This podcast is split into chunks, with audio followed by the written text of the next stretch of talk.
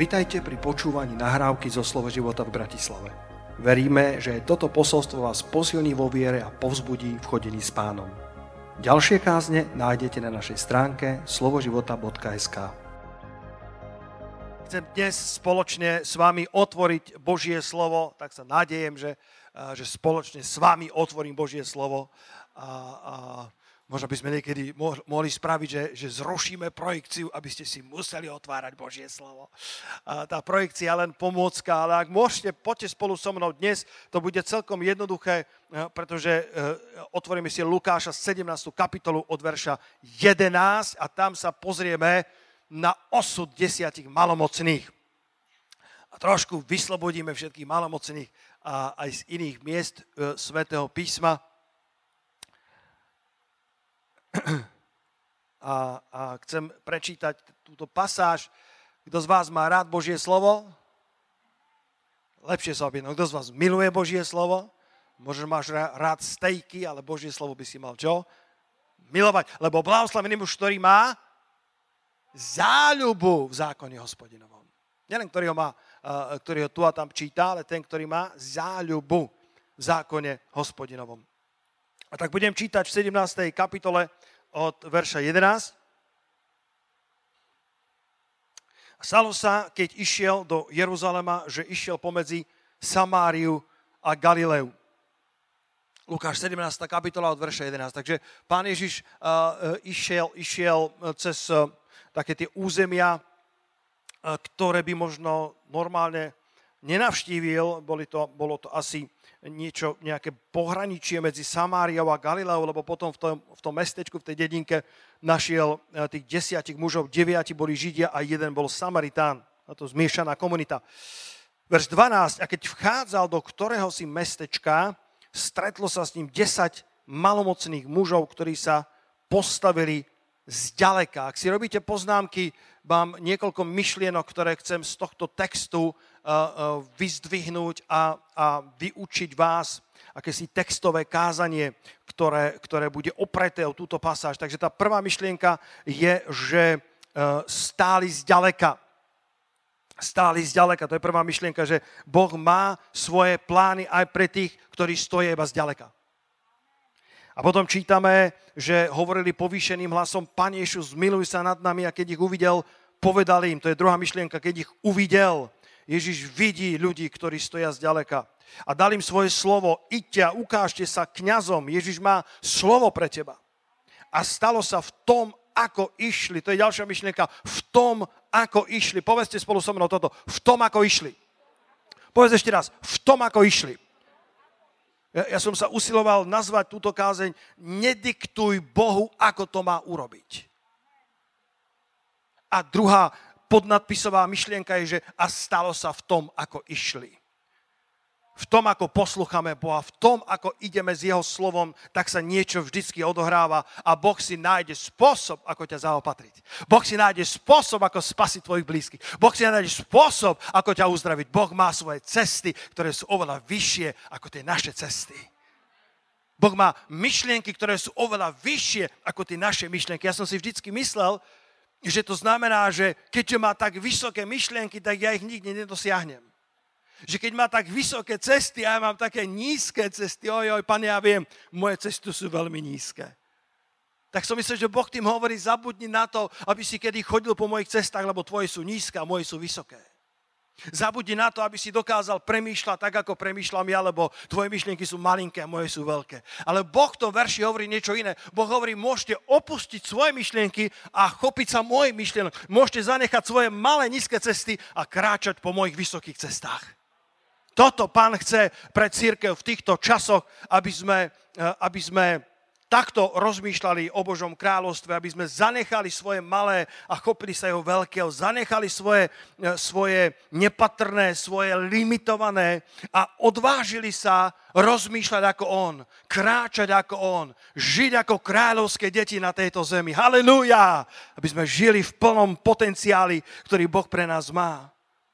Takže v tom, ako išli, boli očistení a, a potom viete, že len jeden z nich keď videl, že je uzdravený, vrátil sa veľkým hlasom, oslavujúc Boha. Verš 15. padol na svoju tvár k jeho nohám a ďakoval mu a to bol Samaritán. Je v poriadku chváliť Boha veľkým hlasom. Máš to v písme. Aleluja. Kto z vás má rád, keď je život v církvi? Keď je, keď, keď je veľký hlas, tak je život. Pamätám, pamätám, keď sa narodil náš prvorodený, tak, tak keď som bol teda pri pôrode a keď ho, keď ho vyťahli, tak bol ticho. Kto z vás vie, že sa dneska zmenil? Aleluja. Bol ticho. A, a, a, potom, a potom ten lekár spravil to, že, že udrel pozadočku a veľký krik a, a plač a všetci sme sa radovali. Niekto raz povedal takú myšlienku, že lepšie, aby bolo v cirkvi trošku hluku, že církev je viac podobná pôrodnici ako cintorínu. Bo na cintoríne máš poriadok. Všetko je tak, ako má byť, akorát tam chýba život. V porodnici je hluk, je, je zmetok, chaos, ale je tam čo? Život. A Pán Ježiš je darca života. Pán Ježiš prichádza ku ľuďom, ktorí sú malomocní, ku ľuďom, ktorí sú ďaleko od Neho, ku ľuďom, ktorí sú vzdialení od Neho a prináša život. A keď si dotknutý Kristom, keď sa dotkne tvojho života, viete, ja veľa svedčím ľuďom, ale to nie preto, lebo by som mal akúsi uh, povinnosť ako kresťan svedčiť. Zo mňa, zo mňa to ide, lebo Ježiš sa dotkol môjho života a uzdravil mňa keď sme boli uh, s Myškom uh, u pani Zubárky, ja sa tým Myško ospadlňujem, že si tam musel byť asi tak dvojnásobne tak dlho ako normálne, lebo začala debata o Kristovi. Ani neviem ako, som o tom dneska ráno myslel, ako sme vlastne k tomu prišli, ja neviem ako. Ty nevieš, lebo ty si mal ústa otvorené, ale si pozeral na mňa, na ňu, na mňa, na ňu a si vedel, aj, aj, bude dlhá liečba dneska. Aj tak bolo. Tak boli otvorené tie pani doktorka, aj, aj, aj jej asistentka a dodnes ona o mne nevie, že som kazateľ. Ale vždycky tak, keď som niečo povedal, tak pozrela tak na mňa. Miškovi tam niečo prilepila nie úplne dobre, lebo, lebo stále na mňa tak pozrela a som zahlásil, že, lebo ona, ona hovorila, že, že toľko je toľko je ohovárania, toľko je, toľko je náboženského balastu v tých kostoloch. Hovorím, viete, keby tak sa kresťania toľko prihovárali, koľko ohovárajú, mali by sme život v cirkvách.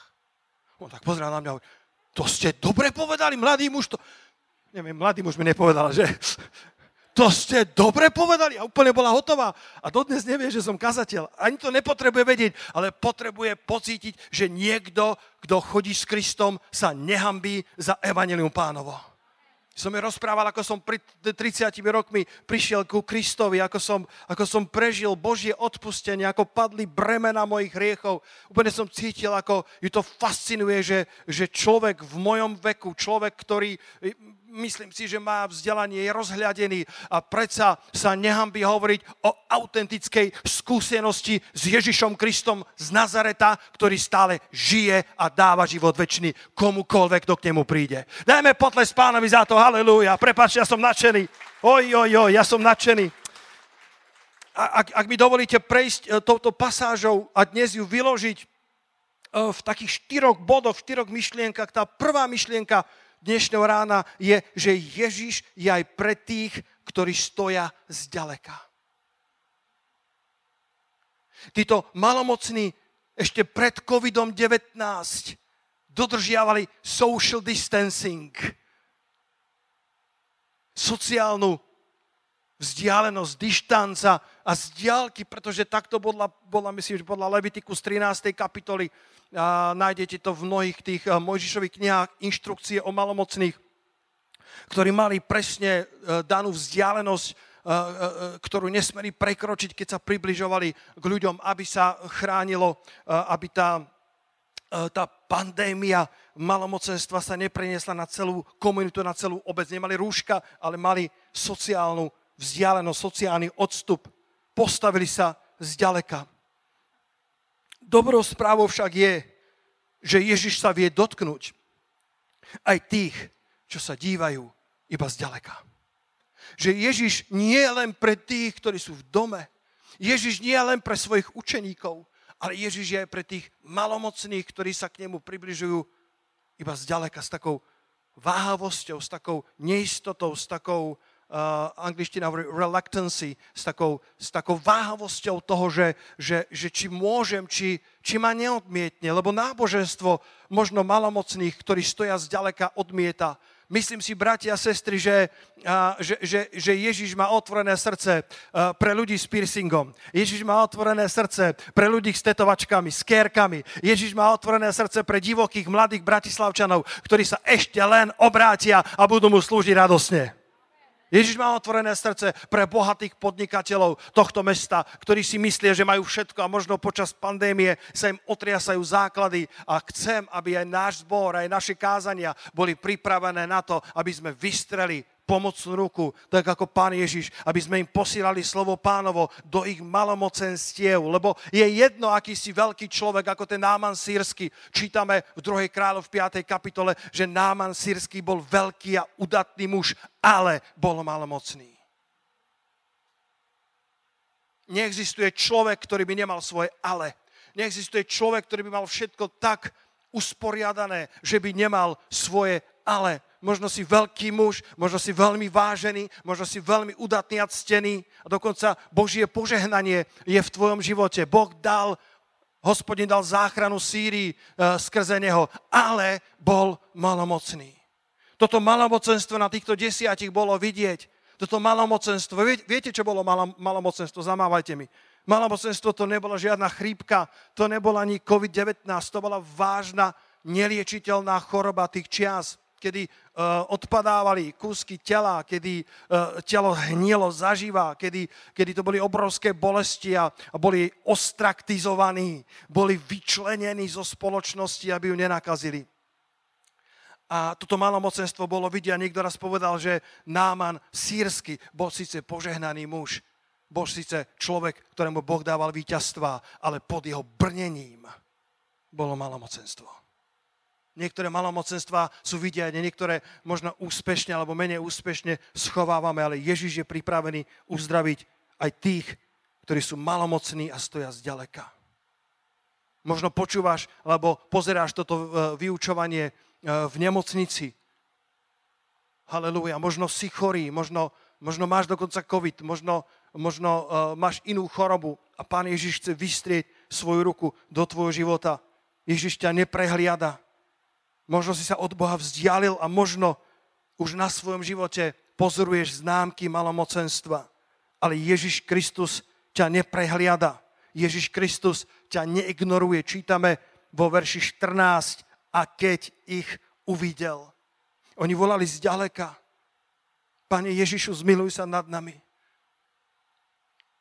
Keď tá prvá vlna tak, tak vrcholila, tak som dostával toľko správ od, od priateľov, od známych, ktorí boli ako títo malomocní zďaleka, ktorí kedysi chodili do Božieho domu, ktorí kedysi zažili Boží dotyk, aj o tom budem dnes na záver hovoriť, ale, ale viac nechodia s pánom tak, ako by mali. Cítia sa ako tí malomocní, ktorí sa len tak z diálky približujú ku Kristovi.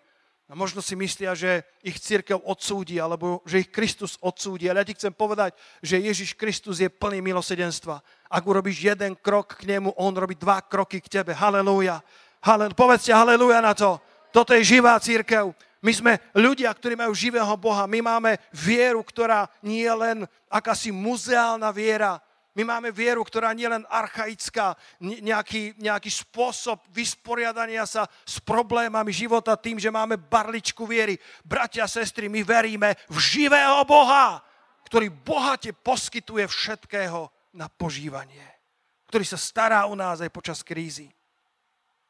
A tak aj títo malomocní, ktorí boli zďaleka, aj títo malomocní, ktorí, ktorí si neboli istí, či, či, či tento Mesiáš, či tento rabín ich uvidí, Biblia hovorí vo verši 14, že Ježiš ich uvidel. Neexistuje nikto, kto by bol mimo Božieho záujmu. Neexistuje nikto, kto by bol, nikto, kto by bol tak ďaleko od Božieho milosedenstva, že ho ruka pánova nedokáže pritiahnuť domov. Keď mala Rebeka porodiť Jákoba a Ezava, tie divoké dvojičky, ktoré sa predháňali v tom, ktorý prvý vyjde z lona, tak čítame, nemám napísanú referenciu, myslím, že to Genesis 25. kapitola, čítajte doma, a čítame, že, že Boh hovorí, dva národy výjdu z tvojho lona. Dva národy? My vidíme embryo, Boh vidí národy. My horko ťažko rozpoznávame počiatok a Boh už vidí finále. To boli, to boli bábetka, to boli nemluvniatka, ktoré sa len mali narodiť a Boh hovorí, ja vidím národy v tvojom lone. Ja, veľmi by ma zaujímalo, keby, keby dnes moh, Boh mohol uh, prehovoriť o tom, čo všetko vidí v našich životoch, bratia a sestry. Boh vidí koniec už od počiatku. A Boh nikoho, boh nikoho neodmieta, Boh nikoho, Biblia hovorí, že, že, že nikto, kto príde k nemu, nebude odmietnutý.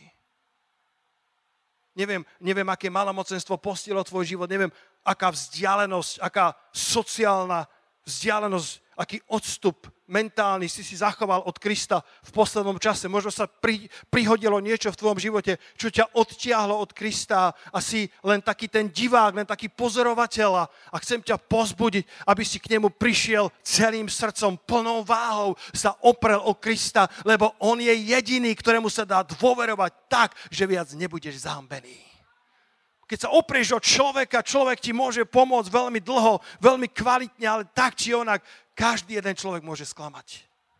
Aj ten najlepší. Preto Biblia hovorí v Jeremiášovi 17, že zlorečený človek, ktorý sa nadieje na človeka, ale blahoslavený človek, ktorý sa nadieje na hospodina. Lebo ak sa oprieš celou váhou svojich financií, svojich mentálnych zápasov, uh, svojich neúspechov a úspechov, celou váhou oňho, tak ten, kto sa spolia na hospodina, nebude zahambený, nebude zradený. Halelúja. Povedz susedovi, nebudeš zahambený, ak ťa bude počuť cez rúško. Nebudeš zahambený. Povedz mu to. Nebudeš, nebudeš, nebudeš. Ak sa spolaneš na Krista, on bude tvoj advokát. V Jobovi v 14. kapitole je taký zvláštny verš, len si to rýchlo nalistujte. Nech počujem, ako vám idú tie stránky Biblie. Nech počujem, ako listujete v iPhonech. Job 14. kapitola verše 7 až 9, to je taká tá biela čiastka, ktorú nečítaš často, ale možno práve počas pandémie sa zakutáš aj v Jobovi. A tu to hovorí jeden z tých radcov, ale to je potom na iné vyučovanie, ale hovorí takúto krásnu myšlienku. Job 14. kapitola, verš 7 až 9. Veď aj strom má nádej, ak ho vytnú. Už aj strom má nádej, keď ho vytnú. O čo viacej ty? Milovaná dcéra, milovaný brat. Ešte vyrastie a jeho výhonok nezanikne. Ak aj jeho koreň zostarne v zemi a jeho kmeň odumrie v prachu, len čo zacíti vodu, vypučí. A ako priesada vyženie mládnik. Aj strom má nádej. Myslím si, že tak ako sa valí tá druhá vlna, ja verím, že že, že sa potkne na našich hraniciach. A že, že ju vytlačíme zo slovenského národa skrze vieru Ježiša Krista. Ale tak, ako prichádza eh, znova reštrikcie, znova obmedzenia, možno ľudia budú znova hľadať pána viacej, budú sa znova pýtať eh, na, na, na Boží odpovede, tam, kde strácajú nádej, tam, kde sú vyťatí, tam, kde, tam, kde už len zostal koreň v zemi už je zostarnuté, už, už nevládzu ťahať ďalej. A verš 9 hovorí, že len čo zacíti vodu, vypučí ako priesada vyženie mládnik. Halelúja. Ja som kazateľ nádeje. Lebo mám Boha nádeje. Ak má strom nádej, o čo viacej ty a ja, máme nádej a keď zacítime vodu, keď zacítime, to prostredie Svetého Ducha, keď zacítime to prostredie e, Božieho pozbudenia, Božieho uzdravenia, e, tak znova vypučí e, a vyrašíme, vyženieme mládnik. Otázkou nie je, aj čo sa týka tvojich, tvojich detí, otázkou, každé jedno dieťa má obrovský potenciál. Každý jeden syn a dcera majú obrovský potenciál. Každé vnúča má obrovský potenciál. Otázkou nie je, čo všetko má za sebou, otázkou je, či zacíti vodu. či pripravíš také prostredie vo svojich modlitbách, také prostredie vo svojej výchove, také prostredie vo svojej domácnosti, aby znova vy, vyhnal ten mládnik, aby znova uh, začal kvitnúť, aby tá priesada sa znova uchytila. Halelúja. Boh je nie len pre tých, ktorí sú vo vnútri, ale aj pre tých, ktorí stoja zďaleka. A vo verši 14 im Ježiš dáva slovo. Tá prvá myšlienka je, Ježiš je aj pre tých, čo stoja zďaleka.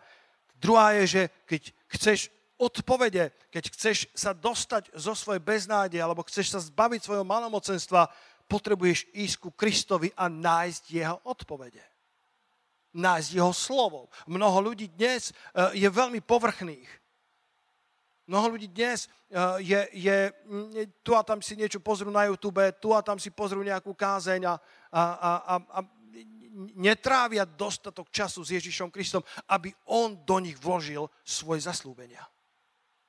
Lebo ak on do teba vloží svoje zaslúbenie, všetko je inak. Ježiš tu k ním e, hovorí slovo a hovorí, chodte a ukážte sa kňazom. Mnohí ľudia chcú nápravu svojho života, ale nejdú do manuálu pre život, ktorým je Biblia.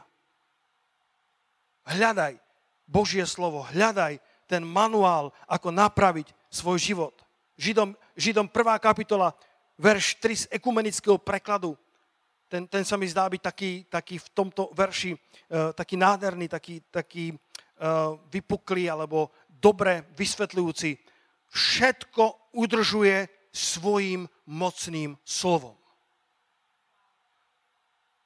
Všetko tie elektróny, ktoré behajú vo všetkých stoličkách, stenách, múroch, ale nemôže sa to rozletieť, lebo on to všetko udržuje svojim slovom. Tak mocné je Božie slovo. Celý svet udržuje svojim slovom. Celé, celé stvorenstvo udržuje svojim slovom. Poďme mať znova, bratia a sestry, úctu k Božiemu slovu v tomto zbore. Poďme si znova ctiť Božie slovo každé ráno. Aby to prvé, čo pozeráš, nie Instagram, alebo Facebook, alebo notifikácie z denníka N. Ale to prvé, čo pozrieš, je, čo hovorí Boh k tebe dnes ráno. A s tou silou potom môžeš ísť, aj keby si mal svoje malé malamocenstvo, aj keby si ešte stále mal veci v živote, ktoré nie sú dotiahnuté, doriešené, ale s tým slovom budeš oveľa úspešnejší počas svojho dňa, ako keby si išiel iba vo vlastnej sile. Poďme si znova ctiť Božie slovo v našom strede. Halelúja. Poďme si znova ctiť Božie slovo. Poďme znova túžiť po Božom navštívení. Poďme znova túžiť po Božej blízkosti. Halelúja. Nevidím váš úsmev cez tie rúška, ale nadiem sa, že niekde sa tam schováva. Halelúja. Poďme znova si ctiť Božie slovo. Rozprávame to s úsmevom, keď si spomíname na, na naše začiatky na internáte Eh, na vysokej škole eh, stavebnej, kde začalo také, také duchovné prebudenie medzi mladými ľuďmi a, a to bolo v 90., 91., 92. medzi mladými ľuďmi, kde aj Ondrík eh, sa tam začal vyskytovať s Ivonkou a, a, a potom ďalší ľudia, Katka, Danka, ďalší, ktorí prichádzali. Ale to prebudenie, bratia a sestry, ak sme mali prebudenie, tak jeden z dôvodov bolo, že sme milovali Božie slovo my mladí ľudia, plný potenciálu, plný uh, uh, hobby, záujmov a predsa Božie slovo bolo na prvom mieste. Vtedy existovala kazeta Mesíce. Kto z vás rozumie slovu kazeta?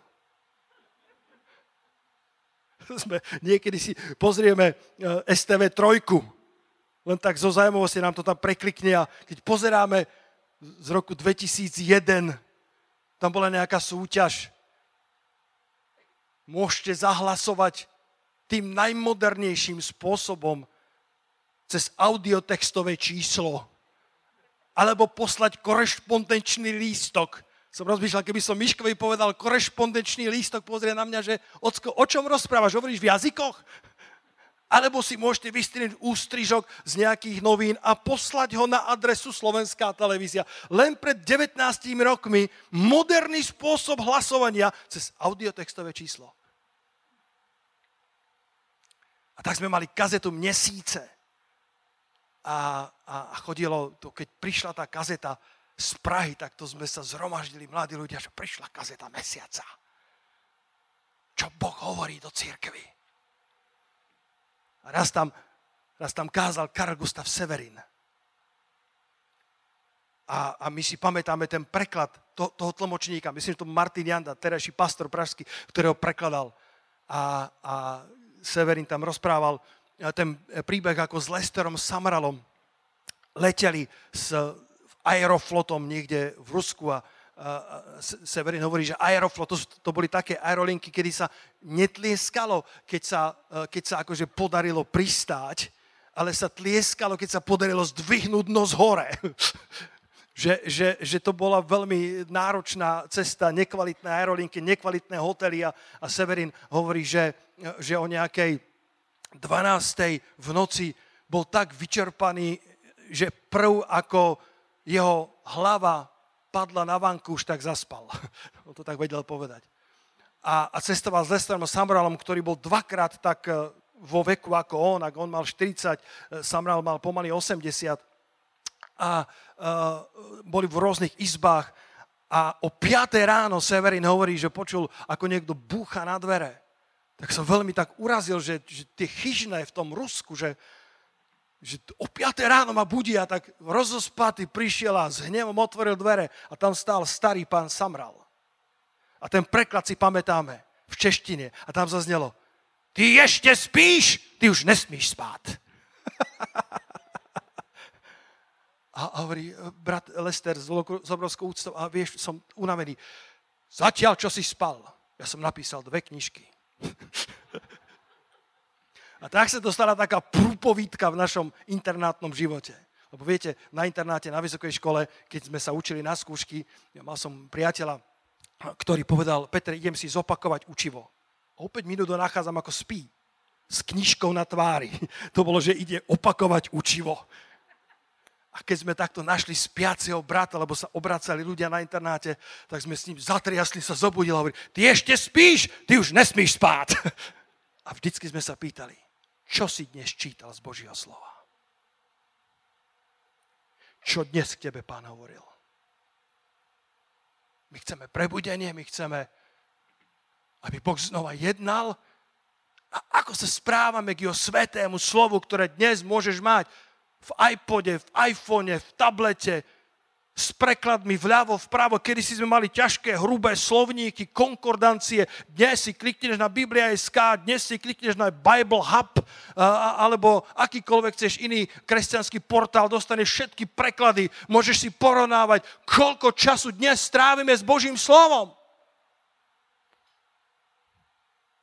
Keď som sa včera modlil, tak ku mne prišiel verš uh, Ruth prvá kapitola, verš 6. Bol som, mám také svoje, mám také svoje územie, niekoľko hektárové, kde sa modlívam a dúfam, že tam teda nikto nie je, ale doteraz zatiaľ nikto mi netelefonoval, že veľmi kričím. A tam Boh ku mne častokrát hovorí, lebo to je, hovorím, pane, toto je moje miesto, tuto, tuto môžem k tebe volať, tu môžeš ku mne hovoriť a častokrát slovo Božie oživuje v mojom srdci počas týchto prechádzok s ním. A Rúd 1.6, eh, tá Naomi, ktorá sa vracia z Moabského kraja, okradnutá o všetko. Okradnutá o manžela, okradnutá o svojich synov. Pretože v Moabskom kraji bude smrť vládnuť. V Moabskom kraji oveľa prídeš. Moabský kraj reprezentuje svet, kde vládne smrť. Noemi znamená spanilá. Noemi odchádzala s tým Božím povolaním, s tou Božou priazňou, ako spanila do Moabského kraja ale tam je zomrel manžel Elkána. Tam je potom zomreli obidvaja synovia. Je to strašné, keď rodičia musia pochovávať svoje deti a, a potom mala dve nevesty, ale ostala bez vnúčat.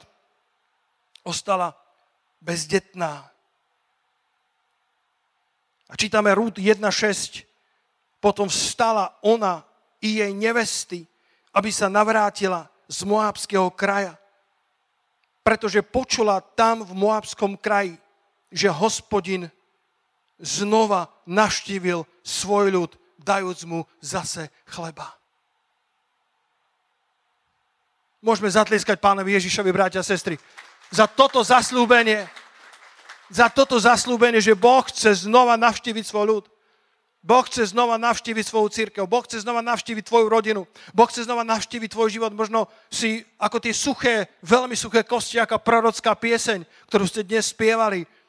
Aj tie suché kosti, aj tie veľmi suché kosti dokážu znova ožiť. Aj ten strom, ktorý ktorý už bol vyťatý a jeho koreň sa dávno zostarol, len čo zacíti vodu, len čo zacíti vodu, znova vyraší ten mládnik. Bratia, sestry, nech sa navrátia mnohí marotratí synovia a dcery späť do domu Božieho, lebo tam v Moabskom kraji bude vládnuť smrť. Tam v Moabskom kraji bude veľmi zlé. Tam v Moabskom kraji písmo prorocky hovorí, že v posledných časoch nastanú nebezpečné časy.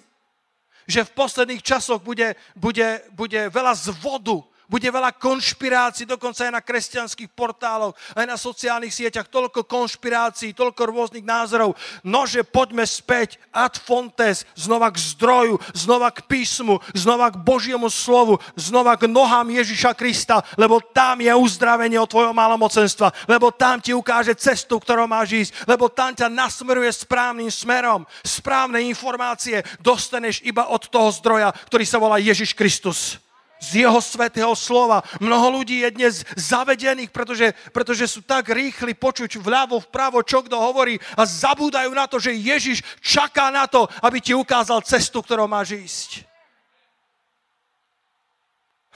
Ako som to nedávno, myslím, Miško, som ti spomínal, ten, ten úspevný príbeh, hovorím, že, že, že, že psík je, je pri obchode a, a, a taký milý je, tak, tak pán prichádza a pýta sa toho mladého muža, hovorí, hovorí, váš pes nehryzie?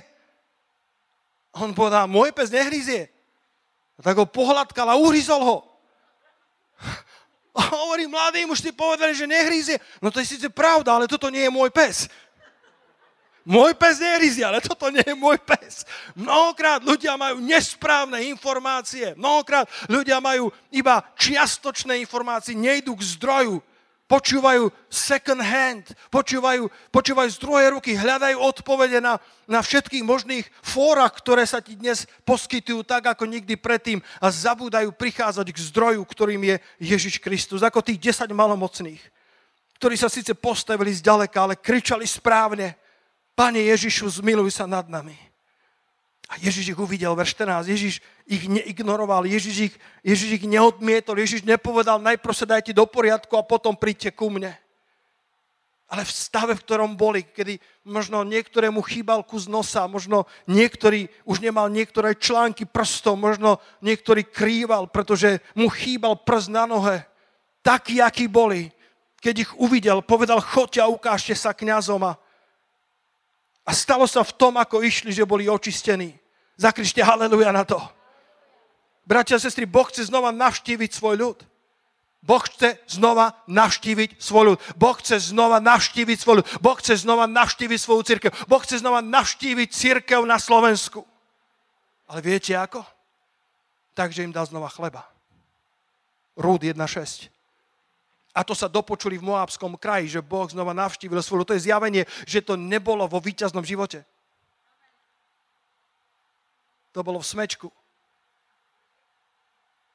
To bolo v Markíze. To bolo v Jojke. Že Boh znova navštívil svoj ľud v Moábskom kraji. Tam v Moábskom kraji sa dopočuli, že Boh znova navštívil svoj ľud. Ale ako?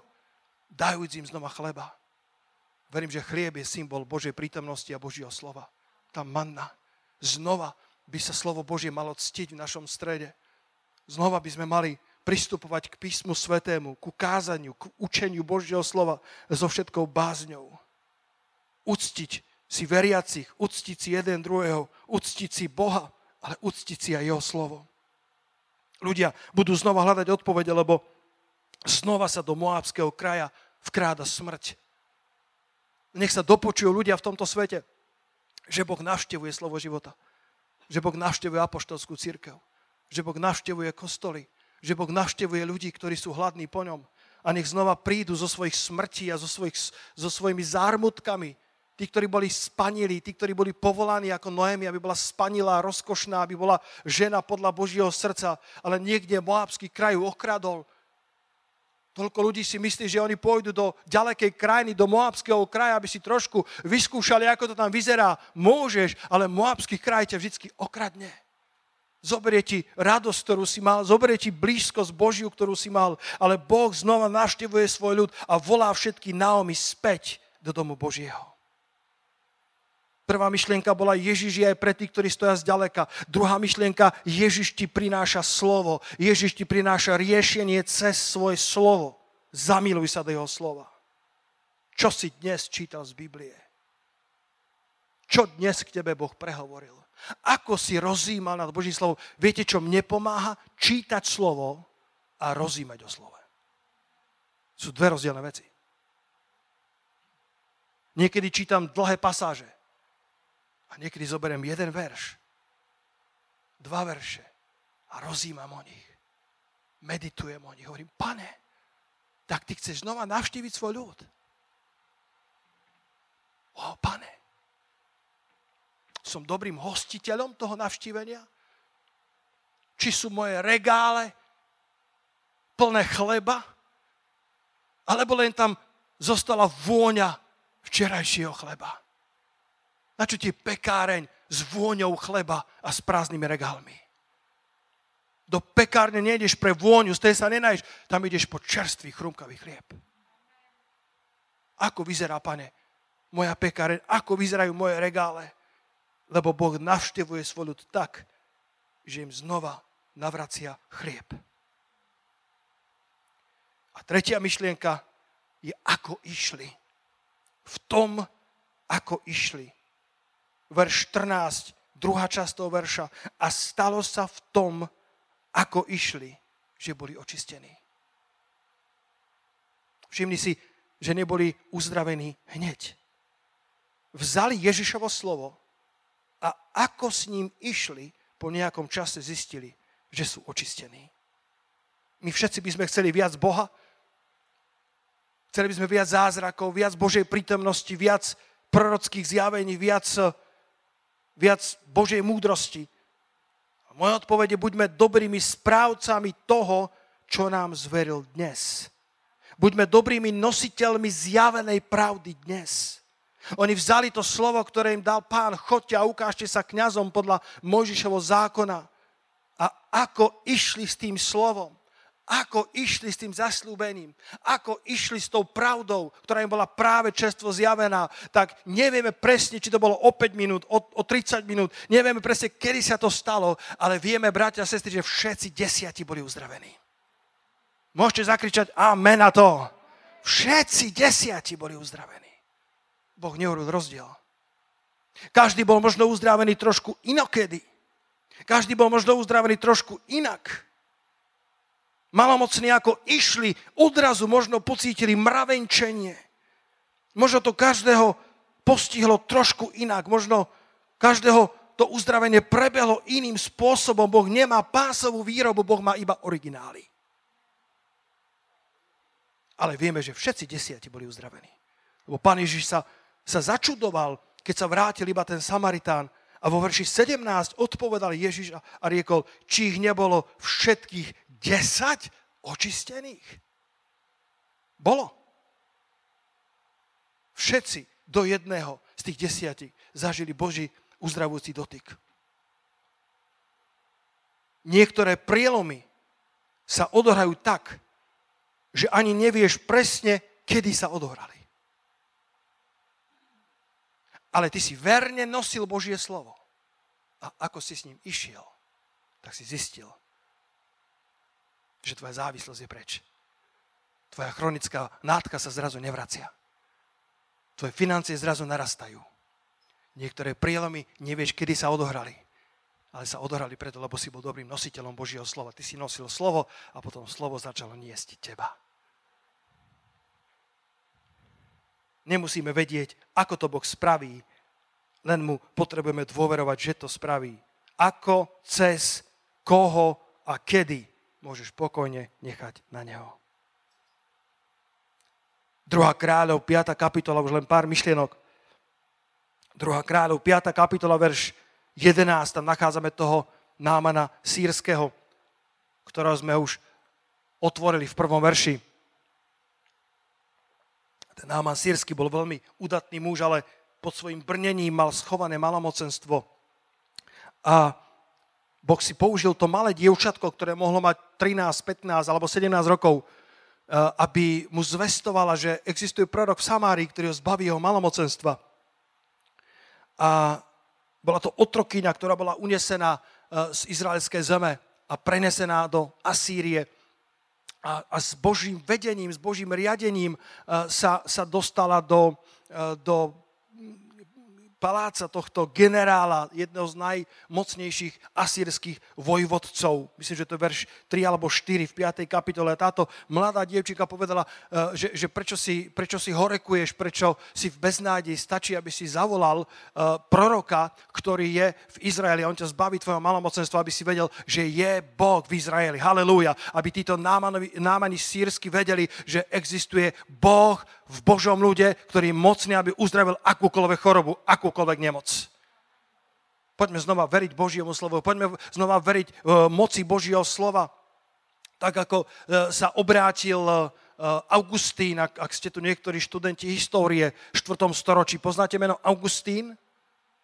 Jeho maminka bola Monika v katolických kruhu, bola pozná ako Svetá Monika. A ona sa horlivo modlievala za svojho syna. Bratia sestry, matky a otcovia, modlívajte sa horlivo za svoje deti. A on bol, on bol vzdelaný muž s obrovským potenciálom. Študoval, študoval retoriku. A, a, a potom sa presťahoval do veľkomesta, kde, e, kde jeho priatelia žili vo veľkých sexuálnych radovánkach a, a tak sa prispôsoboval im a, a jeho, jeho život išiel k desiatim, piatim a, a potom, e, potom, ako sa tá matka modlívala za ňu, tak história hovorí, že bol niekde na záhrade a počul slova, e, ktoré zneli ako, ako detský hlas, tole lege. A, a to znamená, vstaň, vezmi a čítaj. Možno sa tam hrali nejaké deti v záhrade a povedali tieto slova. Možno to bol Boží aniel. Dosť na tom, že počul slova tole lege vezmi a čítaj. A na stole bola, bol akorát zvytok uh, z listu Rimanom a tak si otvoril list Rimanom. Uh, Lacko, daj mi ho tam, to je, to je, to ja, ja ten verš milujem, pretože uh, som čítal vyznania od Augustína, sa, sa mi sa mi páčil tento svetec a to Rimanom 13.14 sa mu tam padli oči a tam je napísané toto. Ale si oblečte pána Ježiša Krista a nepečujte, nestarajte sa o svoje telo tak, aby sa v ňom zobúzali zlé žiadosti. A to slovo ho tak zasiahlo, že on sa tak stará o svoje telo, tak dovoluje svojmu telu, aby sa v ňom zobúdzali zlé žiadosti a že je čas, aby, aby to zvliekol, aby si namiesto toho obliekol pána Ježiša, že tam na mieste sa obrátil a stal sa s jedným z najväčších učiteľov cirkvi. Vďaka Bohu za moc Božieho slova. Halelúja! Poďme dať potles pánovi znova za to. Ďaká Bohu za moc Božieho slova. Je Boh v Izraeli, je moc v Božom slove, je moc v Ježišovom uzdravení. Tento Náman sírsky dostal inštrukciu cez malú dievčinku, cez otrokyňu. A potom vo verši 11 mi dovolte ešte toto prečítať z druhej kráľov, z 5. kapitoly. Vo verši 11. Náman nakoniec nabral všetko, všetok tovar, myslel si, že treba treba trošku pomazať, pomastiť tú, tú ponuku, tak si zobral rúcha, zlato a striebro, ako sa patrí na takúto medzinárodnú návštevu a myslel si, že prorok bude chcieť milióny od neho. Ale prorok mu povedal, sedemkrát sa ponoríš do rieky Jordána. Verš 11 hovorí, Náman však nahnevane odišiel. A povedal, myslel som si. Povedzte spolu so mnou, myslel som si.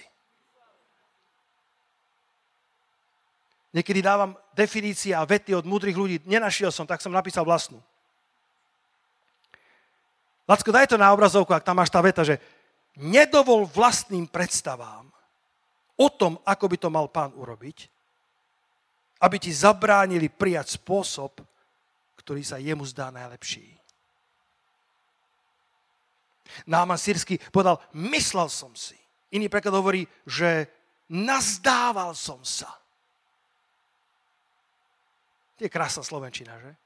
Nazdával som sa, že on sám vyjde, postaví sa, bude vzývať meno hospodina svojho Boha, zamáva rukou nad postinutým miestom, povie nejaké zaklínadlo a tak ma zbaví malomocenstva.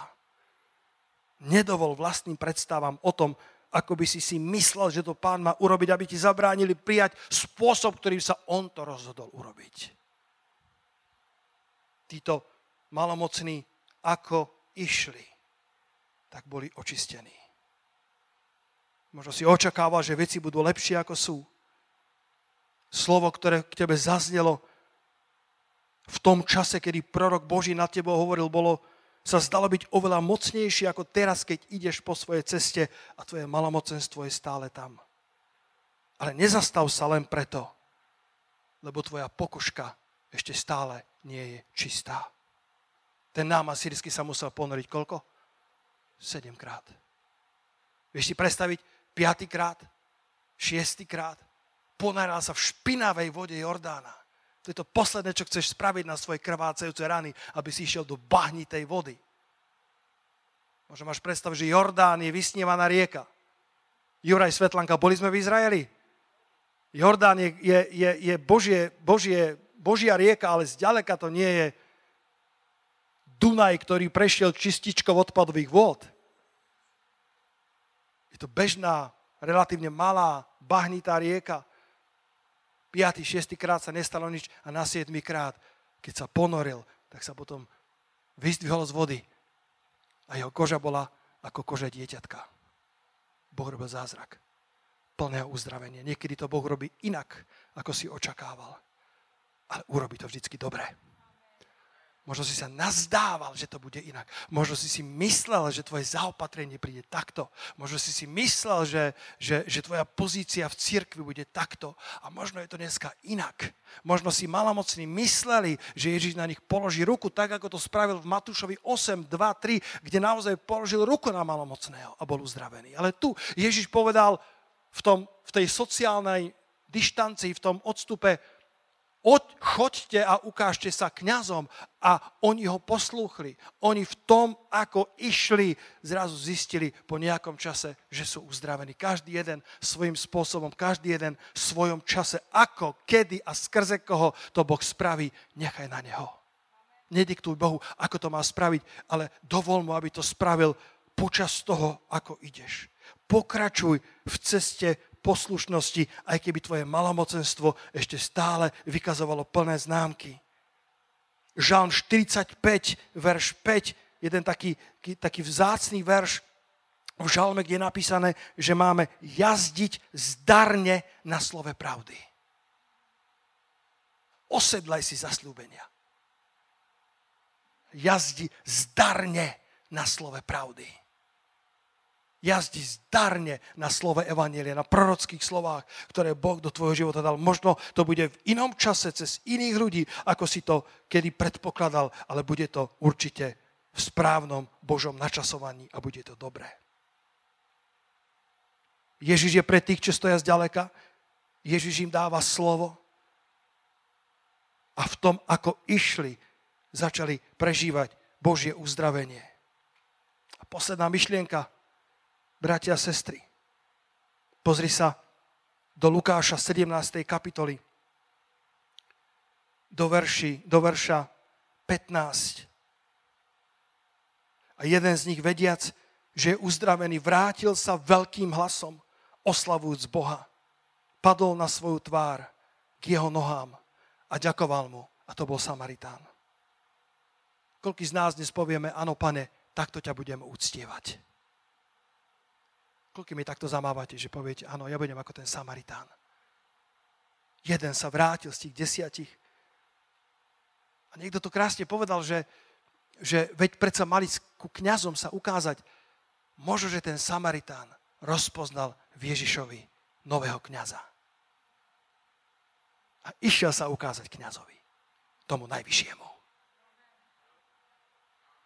Tí deviati išli podľa starého zákona, podľa starých regulí. Ale tento Samaritán, keď spoznal, že jeho telo bolo zbavené malomocenstva, keď zrazu pozrel na svoje ruky a videl, že, že sú ako pokožka malého dieťaťa, možno zrazu zistil, že sa mu dorovnáva malíček. Možno zrazu sa začal chytať na svoju tvár a zistil, že mu dorástol kus odpadnutého nosa. Koľký z vás by chválili pána veľkým hlasom, keby takéto veci sa diali? Koľký z vás povedia, že pán je hodný veľkej chvály za to, čo robí v našich životoch? Koľký súhlasíte, že pán je hoden veľkej chvály vo veľkom zhromaždení? Že pán je hoden toho najlepšieho aj cez naše rúška, aj keď sa neľahko spieva. Ale ja som videl na štadionoch futbalových cez, cez rúška kričia na plné obrátky, o čo viacej my v dome pánovom. By sme mali chváliť Boha celým srdcom, jeden, jeden pastor hovoril, že keď vyrastal v cirkvi, on bol syn pastora a, a, a v jednom, vedľa neho bol jeden černoch, ktorý vždycky chválil pána tak extravagantne, že mladí tínedžeri sa na ňom smiali. Že chválil pána celým srdcom, tak ako kedysi Dávid. A Míchal sa s ním pohrdla a povedala, a ty si, teda, ty si sa teraz veľmi znevážil v očiach izraelských žien, lebo Dávid chválil pána celým srdcom a odhadzoval kúsky svojho odevu a celou silou chválil Boha. On je povedal, vieš, ja to, čo mám, mám preto, že len Boh mi to daroval a budem ešte viacej chváliť pána. Je mi jedno, čo hovorí ženo a ja budem chváliť pána celým srdcom a celou silou, lebo on je to hodný. A na Michal prišlo, prišla neplodnosť za to, že, že, že pohrdla e, svojim manželom. A tak tí tínedžeri sa, sa takto pohoršovali a, a, a robili si posmešky z toho, z toho vzácného brata, ktorý chválil Boha tancom a, a radosťou. A potom raz ho pastor vyzval na pódium, aby dal svedectvo a, a tento Černoch prišiel na pódium a, a keď vydal svedectvo o svojom obrátení, keď vydal svedectvo o tom, čo pán spravil s jeho životom, tak všet, všetkým tým tínedžerom, ktorí boli v úzadí tej cirkvi, padla sánka a už nikdy viac sa nesmiali z toho Černocha, lebo povedali, Boh urobil veľké veci v jeho živote. Halelúja! Bratia a sestry, Boh robí veľké veci v našom živote a preto chválime tak, ako je to hodný. A možno nie všetci to budú rozumieť. A Ježišovi sa vysmievali. A Ježiš prichádzal ako keby z iného sveta. Ježiš prichádza do tej smútiacej situácie Jairovej céry, ktorá zomrela. On povedal, ona nezomrela, len spí.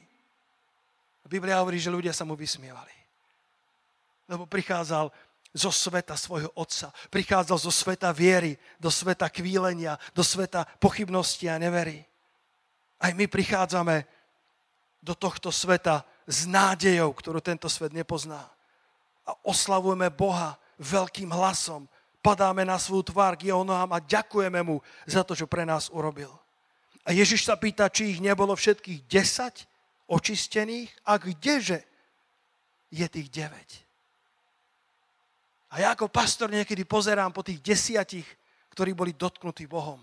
Ak mi rozumiete, obrazne hovoriac, metaforicky. A, hovorím, a kdeže je tých 9? Je to fenomén mojej generácie, je to fenomén asi všetkých vekov, ale mne sa zdá, že za posledných 30 rokov je to ako keby fenomén postmodernizmu, v ktorom žijeme. Ľudia sú dotknutí Bohom. Odnesú si svoje uzdravenie, odnesú si dobrý pocit. A keď sa pozrieš po pár mesiacoch, tak sa pýtaš ako pán Ježiš, a kdeže je tých 9? Ľudia si chodia ku Kristovi ako po kávu do automatu hodia korunku, vyjde káva, vypijú a idú svojou cestou. Ale tento Samaritán, verš 18, či sa oni ako Židia nenašli takí, aby sa boli vrátili a dali Bohu slávu, iba tento cudzinec? A povedal mu, vstaň a choď, tvoja viera ťa uzdravila. Posledná myšlienka dnešného posolstva je, potom ako ťa Boh uzdravil, potom ako ťa zaopatril, potom ako sa dotkol tvojho srdca, vráť sa k nemu a slúž mu. Vráť sa k nemu a slúž mu verne. Vráť sa k nemu. A neslúž mu len preto, čo všetko ti dáva, slúž mu za to, kým on je. To je obrovský rozdiel. Poďme sa spolu postaviť. Obrovský rozdiel. Sú ľudia, ktorí Bohu prichádzajú len dokiaľ im dáva požehnania. Sú ľudia, ktorí Bohu prichádzajú len po svoju kávu, len po svoje kakao, len po svoje kapučínko. A keď dostanú, ich potreby sú uspokojené, ich potreby sú naplnené, tak sa Ježiš rozhliada okolo a hovorí, a kdeže sú tí deviati? Kdeže sú? Či neboli oni dotknutí? Či sa pán nedotkol aj tých? Či sa pán nedotkol aj tých? A tento Samaritán sa navrátil a dal Ježišovi slávu. Oh, halleluja. Koľký z vás sa pán Ježiš niekedy dotkol, bratia a sestry? Koľký z vás sa pán Ježiš mocne dotkol? Tak ako toho Saula Starzu, po hebrejsky Šavol.